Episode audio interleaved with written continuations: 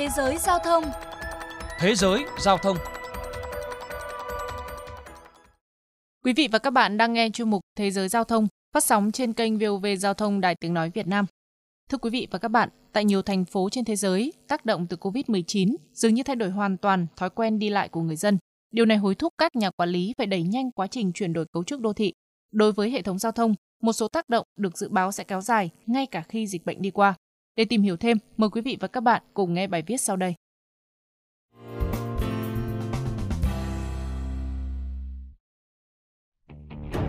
Rivoli là một trong những đại lộ nổi tiếng nhất của thủ đô Paris của nước Pháp, được Hoàng đế Napoleon Bonaparte cho khởi công xây dựng từ những năm 1800.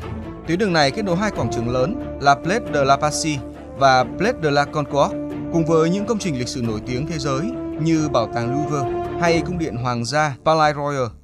Trải qua hàng thế kỷ, quá trình đô thị hóa giúp Rivoli trở thành trung tâm kinh tế, văn hóa sầm uất nhưng bị báo động bởi tình trạng ô nhiễm khí thải phương tiện.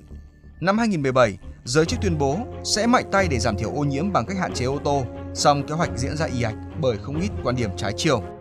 Kể từ khi đại dịch Covid bùng phát, đại lộ Rivoli thường xuyên vắng vẻ bởi lệnh hạn chế phương tiện. Điều này trở thành động lực giúp bà Anne Hidalgo, thị trưởng Paris ra quyết định cấm hoàn toàn và ngay lập tức xe cơ giới. Thay vào đó là tạo không gian cho người đi bộ và xe đạp. Bà Hidalgo khẳng định. Thật khó chấp nhận khi chúng ta tự cho phép mình bị khí thải ô tô gây tổn hại.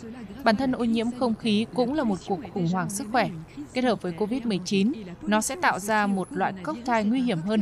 Nếu mọi người đều nghĩ ô tô là cách duy nhất để vào trung tâm thành phố, thì tình hình ô nhiễm sẽ ngày càng trầm trọng. Không chỉ đại lộ Rivoli, cuộc cách mạng tái thiết đô thị còn diễn ra trên nhiều tuyến phố khác ở Paris. Ước tính tổng chiều dài lên tới hơn 160 km. Một số con đường ban đầu chỉ tạm dành riêng cho xe đạp, nhưng sau đó được thông báo thay đổi này sẽ là cố định và lâu dài. Giáo sư Richard Florida, chuyên gia đô thị đến từ Đại học Toronto, Canada chia sẻ. Paris là một ví dụ điển hình cho thấy cách Covid-19 đẩy nhanh tốc độ đổi mới đô thị như thế nào. Những gì trước đây phải mất nhiều năm thì nay có thể thực hiện trong vài tháng hoặc vài tuần. Trên thực tế, những thay đổi ở Paris là một phần của kế hoạch mà chính quyền đang ấp ủ, đó là tạo ra một thành phố 15 phút, nơi các hoạt động cốt lõi hàng ngày như đi làm, đi học hay mua sắm có thể thực hiện trong cự ly ngắn bằng cách đi bộ hoặc xe đạp. Mục tiêu của mô hình này là hạn chế việc sử dụng ô tô, nhờ đó góp phần giảm ô nhiễm không khí và căng thẳng giao thông trong đô thị. Theo kế hoạch của thị trường Annie Hidalgo, đến năm 2024, tất cả các con phố ở Paris phải có làn riêng dành cho xe đạp, đồng thời xóa bỏ 60.000 chỗ đậu xe hơi trên đường phố. Thay vào đó là không gian cây xanh và sân chơi. Giáo sư Carlos Moreno, chuyên gia nghiên cứu về thành phố thông minh tại Đại học Paris Pantheon Sorbonne, phân tích Mô hình thành phố 15 phút là làm cho phương tiện cơ giới không thể tiếp cận những tuyến đường chính, biến các giao lộ thường xuyên ùn tắc thành quảng trường dành cho người đi bộ và xe đạp. Bên cạnh đó tạo ra các con phố dành cho trẻ em bên cạnh trường học. Tuy nhiên, nhiều ý kiến cho rằng thành phố 15 phút không phải quá trình có thể diễn ra trong một sớm một chiều, mà cần có chiến lược quy hoạch bài bản, kỹ càng, chưa kể đến khó khăn trong việc chuyển đổi cấu trúc đô thị tồn tại bấy lâu nay. Không chỉ Paris, một số thành phố khác cũng đã ấp ủ mô hình tương tự. Tại Melbourne, Australia, đang thử nghiệm thành phố mô hình khu dân cư 20 phút, nơi hầu hết những thứ người dân cần đều có thể tìm thấy trong bán kính đi bộ, xe đạp hoặc phương tiện công cộng chỉ trong 20 phút. Thành phố Milan, Italia cũng đang thử nghiệm đô thị 15 phút ở khu vực Lazaretto.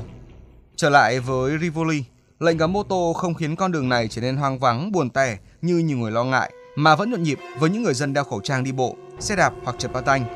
Con phố tan hoang vì đại dịch đang dần được hồi sinh với một kế hoạch chu đáo, thử nghiệm táo bạo, cộng thêm may mắn. Những chuyển đổi như vậy có thể là bước khởi đầu cho nhiều thành phố khác noi theo.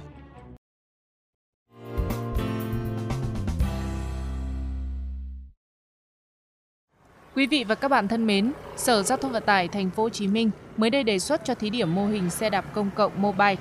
Dự án nhằm đa dạng phương thức giao thông nội đô, tạo điều kiện cho người dân dễ dàng tiếp cận xe buýt, góp phần giảm thiểu ô nhiễm ùn tắc.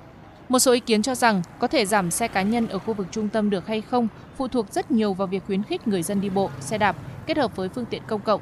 Nếu phát triển xe đạp công cộng thành công sẽ hạn chế được lượng lớn xe cá nhân, đường phố thông thoáng và có thể dành một phần riêng cho xe đạp để khuyến khích người dân đạp xe.